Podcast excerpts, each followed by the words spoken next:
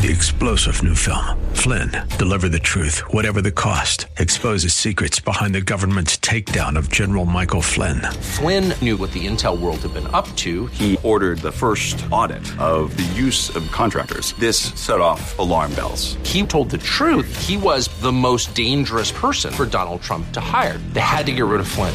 Flynn, deliver the truth, whatever the cost. Available now. Watch it today. Go to salemnow.com. Salemnow.com. A life of influence isn't achieved overnight. It is built through the consistent application of wisdom and hard work. Dr. Derek Grier's brand new book, 120 Minutes to Live Big, provides you with 120 bite sized nuggets of insight on practical topics such as marriage and finances, as well as wisdom for personal growth and leadership development. It will ask you penetrating questions to help you reflect and apply what you've learned. This book will stimulate self examination and provide fuel for personal transformation. The best thing about it, Dr. Grier is offering this book to you absolutely free. That's right, a free copy of 120 Minutes to Live Big, mailed to you as a gift. However, that's not all. You will also get 30 days access to Dr. Grier's Growth Lab, a program designed to help you grow from good to great, from mediocre to extraordinary. It's our prayer that this gift leaves you with a burning desire to be better and become everything God wants you to be. So, if you want to live a life that overflows and blesses others, this gift is for you. Claim your free book and get free 30 day access to Dr. Grier's Growth Lab. Simply visit dgmfree.com. You were meant to think big, too big.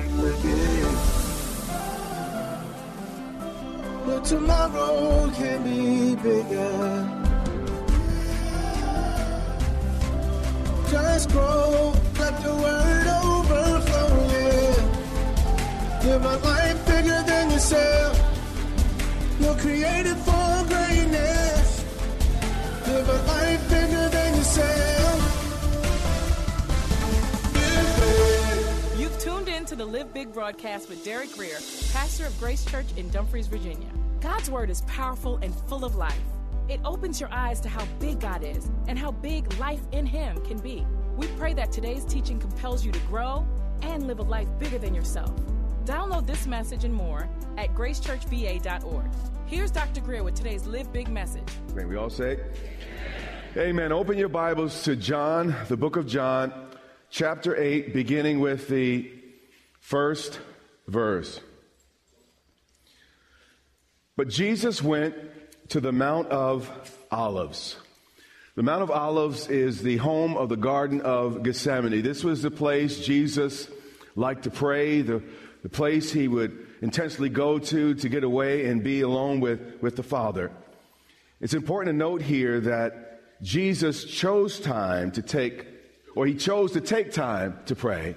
And, and here's what I, I've learned in my life if we don't pray before, we kind of worry later. So if we follow the footsteps of Jesus, we can always be ahead of, of the eight ball.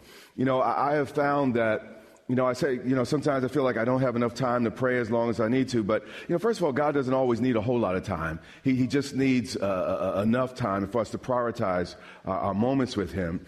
But what I found, if, if I don't spend that 10, 15 minutes, that sometimes, you know, it is an hour or, or even longer. But the short of it is, is if, if I don't spend that, that 10 or 15 minutes, I end up having to spend a couple hours trying to fix the mistakes I made that if I would have prayed, I wouldn't have made them in the first place. So, prayer is actually one of the best investments you can make uh, with your time. Now, early in the morning, he came again into the temple. Jesus was the first to come to church and the last to leave church. Uh, and this is the way we demonstrate our, our love for God by serving uh, God's people. And all the people came to him. Now, some people came out of curiosity, others came out of genuine love. But John Wesley says something important here. He says, Light yourself on fire with passion for God, and people will come and watch you burn. And Jesus was on fire for God.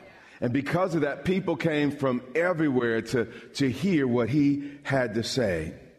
And then it went on and said, And he sat down and taught them. When you study the scriptures, you'll find that Jesus taught more than any other one thing he did throughout of his ministry, even more than the miracles, more than he preached. You'd find him teach. Why? Because that was actually the greatest need of the people. You see, people can only do better after they know better. So Jesus understood where the real needs were. So he got in people's ear time after time to, to, to direct and instruct. Let, let's see what Hosea says about this. Actually, he enlarges upon it just a little bit. This is the inspired text. He said this My people, these are the people that God loves, and he was speaking for God as a prophet. He said, My people are destroyed for a lack of what? Knowledge. He didn't say that people are sometimes slightly disadvantaged or, you know, just a little bit behind because, you know what, their lack of knowledge. That, that wasn't at all what he said. The Hebrew literally reads that God's people are ruined for not keeping God's word in the forefront of their minds. You see, it's not enough to be right in your hearts. We also have to get it right in our heads. Very, very important. Then he continued. He said, Because you have rejected me, I also will reject you from being a priest for me. You see, the real reason for the lack of knowledge in the nation was a lack of ministry. And in that day, he spoke to the priests. But if it was today, he'd be speaking to the pastor. You see, the level of word you sit under will determine the level of anointing you live under. Do you understand? In life. Junk in, junk out. And he said, Because you have forgotten the law of your God. What happened at this time, you know, they had major doctors, if you will. And everybody would focus on what the leading rabbi had to say about Scripture. So they, they stopped teaching the Scripture, and what they started teaching were the opinions of men. And the whole ministry, the whole time of, of teaching was so and so said, so and so said, so and so said, and they lost sight of Scripture. You know, I'm very interested and, and I've learned a lot. I've read his books, you know, what St. Augustine said. I learned a lot from what John Calvin said. I, I've learned what, uh, from, from what Martin Luther said. You know, it's even a little bit interesting what, what the Pope has to say. But you know what's most important? What God has to say. And we can read about what the American Association of Psychologists has to say. We can, we can read about what the teaching unions have to say. And we, we have, you know, the world is saying all types. The Washington Post has something to say. New York Times has something to say. Huffington Post has something to say. But what does God have to say about that issue? And he said, because you have forgotten the law of your God, I also will forget your children. That's tough. But the consequence mirrored the offense. You will get out of your relationship with God in proportion to what you put into your relationship with God. If, if I come to church with this attitude, Lord, I'm going to give you a, a thimbleful. You know, Lord, just be happy I'm here, by the way, and, and, and, and uh, you know, you, you, ought to just clap about that. And, and this is what I give you. Now, what's amazing about God is we give him a thimbleful, he'll give us a cupful. Because God, we can't beat God given. God is faithful. He's kind. He's merciful. But this is the way we want to do it. We want to come to church with this attitude Lord, I give you all I have. And Jesus said, What measure you meet shall be measured back to you. So the proportion you give to God is the proportion you will get back. So when you, we didn't, we, by the way, we couldn't find a pool large enough to really reflect this. But the point is, when you come to God with everything, God will give you a swimming pool. Do you understand what I'm saying? I mean, you, you, you'll be over your head with the blessing of God, the provision of God, the relationship with God. But it's according to how much you put in. So if you only invest a little bit of time, don't be surprised by the little bit you get back and, and the little bit you understand of the word, but because you made a little bit of an investment. Do you understand? Back to John 8 and 3. Then the scribes and Pharisees brought to him a woman caught in adultery. How many in this room, the first service flat out lied? No, no one lifted their hand when I asked this question. But how many in this room know a little something about the birds and the bees? Thank you. Thank you. Now, those of us that know just a little bit about the birds and the bees, we can kind of do the, the arithmetic here. How do you catch a woman in the act of adultery without catching the man?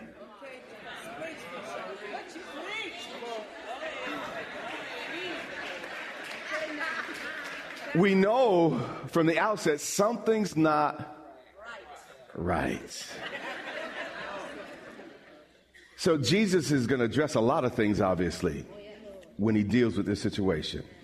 And when they had set her in the midst, this woman was probably half dressed, pulled out, kicking and screaming, and maybe a little bit bruised for, for them, them grabbing her and, and pressing her and making her come out into public. But I'll tell you something. Eh, I kind of like this woman just a little bit. You know why? Because at least what she was doing, she did in private. You see, today we have parades for immorality. Today we'll put it on the front of a magazine cover and celebrate it. But at least this woman had enough sense to try to do it where it couldn't be seen. I knew I wouldn't get a whole lot there. And they said to him, Teacher, this woman was caught in adultery in the very act. Many scholars say that the reason they didn't bring the man was because the man was really one of them. And what's amazing about human nature, you know, if one of us do it, you know, it's understandable. You know, if it's my child, my friend, you know, you know, given the circumstances, you know, I, you know, you came from where they came from. But if someone else does it to you, man, you want the entire book of law. You want them under the jail, not just in jail. You want them to pay for life. And this was the way it was then as well. Verse 5. They bring this woman, and now they're going to act like they're going to teach Jesus the word. Jesus is the word. But it's like they're going to school him and lecture him on what the Bible has to say. They said, well, now Jesus, uh, Moses says in the law, or Moses in the law commanded us that such should be stoned. Here's the thing that was true. The problem was it was only half true. How many of you know that a half true can be as harmful as a whole lie? The challenge here is some of us only know half the Bible, we only know half the word, and that's the half we like. That's the half that suits us. People like us. But half the truth can do more damage than a whole lie. So let's take a look at this scripture more closely. Let's take a look at exactly what Moses said. He said, If a man is found lying with a woman married to a husband, then both of them shall die. Did anybody read both of them? Moses knew human nature, so let, let me spell this out by continuing the verse so nobody can misunderstand or misconstrue what I'm saying here. He said, The man that lay with the woman and the woman, so you shall put away evil from Israel. By the way, Moses called it what? Evil, evil yeah. It wasn't just something that happened. It was, he called it what? Evil. evil. You see, based on the law of Moses, the Pharisees and the scribes were actually in violation of the law by only bringing the woman. When Jesus, in a few moments, decides not to prosecute her, it's not to abrogate the law. He was protecting the law against hypocrisy, the misuse of the law. Now, see, the problem is someone else taught you this, and they taught you half this message, and because of it, you got a whole lie. Jesus was not against the law. He came to fulfill the law of Moses. I'm preaching good, even though Y'all acting like I'm just talking up here.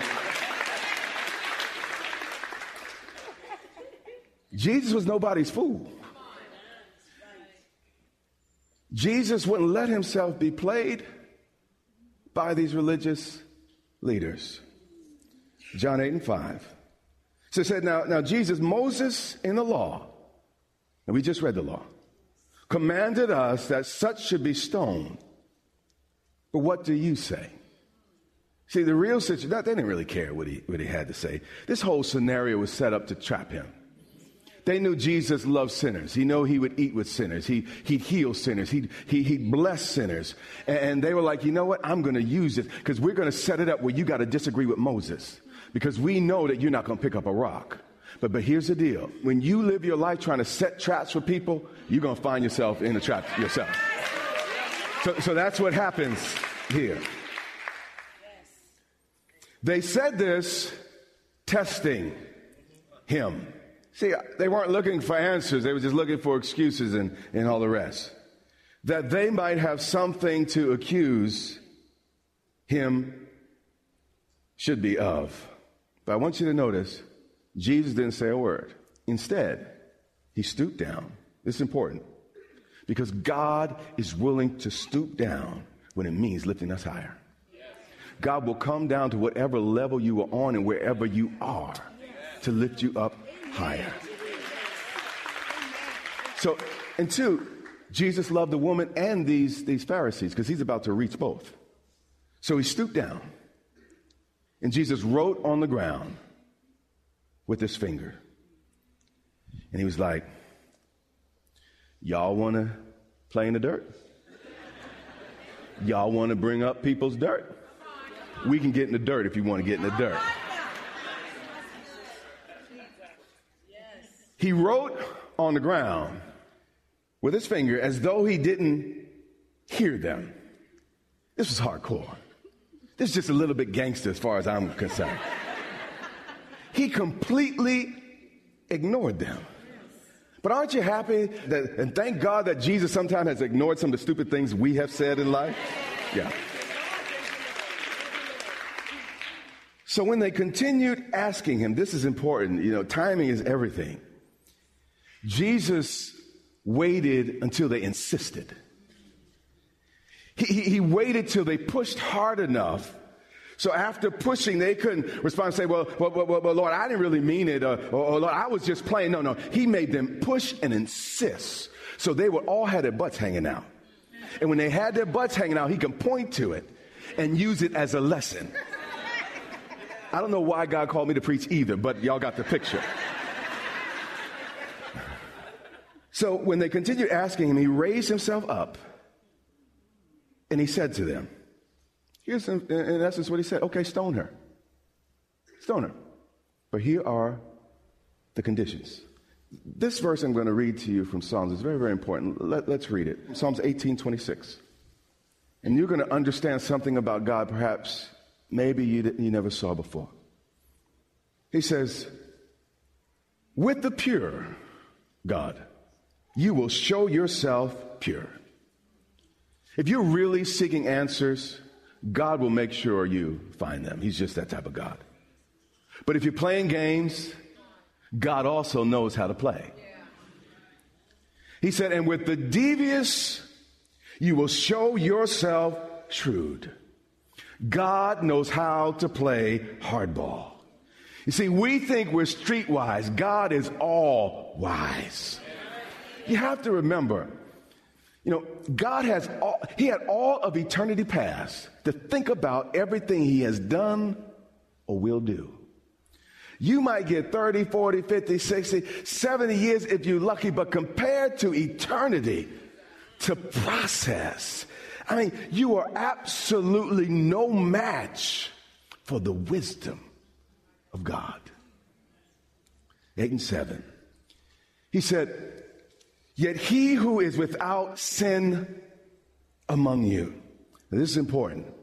I want you to notice he called it what it was sin.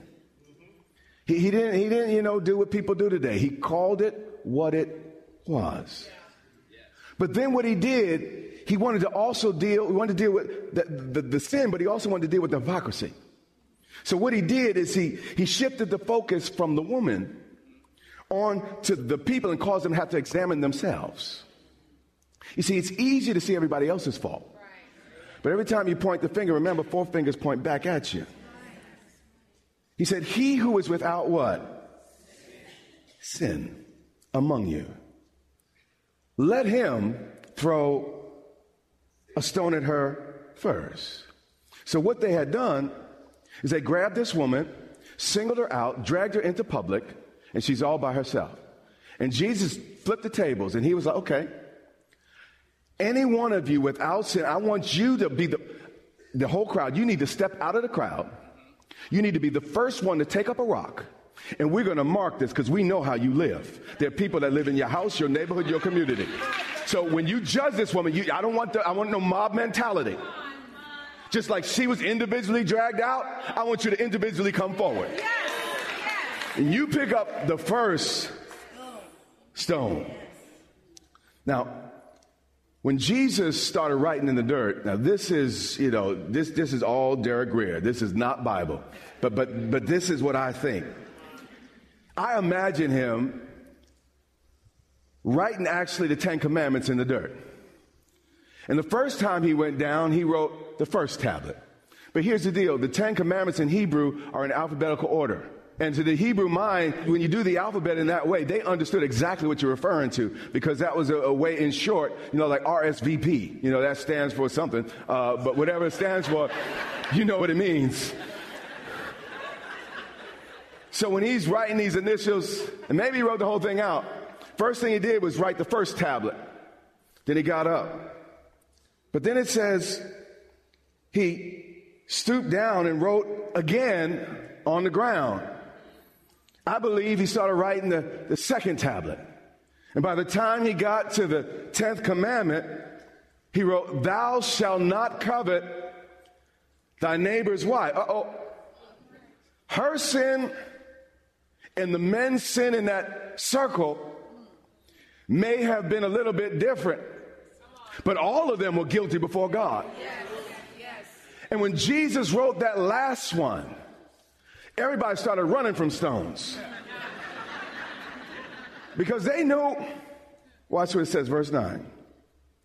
Then those who heard it, being convicted by their conscience, went out one by one. This is why Jesus came to seek and to save the lost. He wants to make our shame and everything that belittles go away.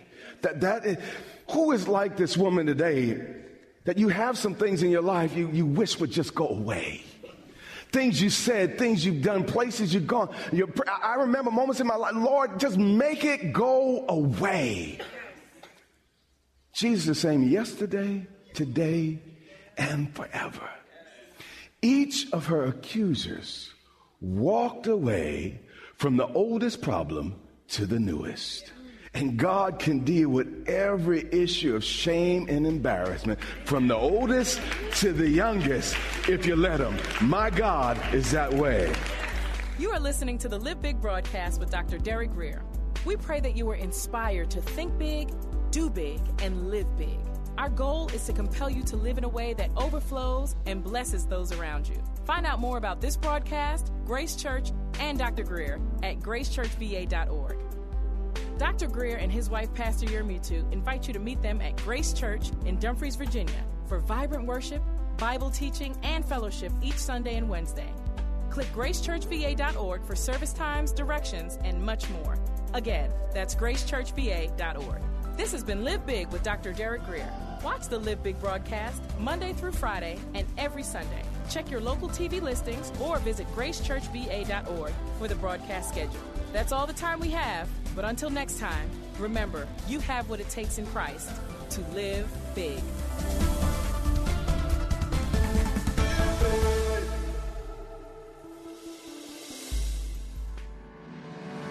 There's a new way for you or your business to support our ministry. It won't cost you anything extra and it's part of your normal routine. It's Amazon Smile. The prices, selection, and shopping experience are all the same, But when you go to smile.amazon.com first, Amazon donates a percentage to your favorite cause. So go to smile.amazon.com, search for Grace Church Dumfries, select us as your charity, then shop as normal. It's free, easy, and helps Grace Church and Derek Grier Ministries continue to reach those in need. Click smile.amazon.com today and check it out. God wants you to live a life that's big, a life that's bigger than yourself and inspired by the vision He has just for you. The challenge is that sometimes we get stuck on the journey and things become stagnant and, and keep us from living up to our full potential. We know that sometimes, you know, things need to change, but we just don't know what or how. When this happens, the, the big question we must ask ourselves is how do I get unstuck? How do I break free from these limitations? To help you identify where you are on your journey to living big, I've developed an assessment tool that will reveal where you are and, and where you're stuck. Based on your individual results, this tool will point you toward resources that are going to help you remove barriers and, and, and keep you moving forward. This assessment is completely free. Not only that, once you complete the assessment, you'll be directed to a page where you can claim a free copy of my brand new book, 120 Minutes to Live Big. Don't settle for mediocrity, live big. Let's get started by visiting canilivebig.com and let's visit it today. That's canilivebig.com.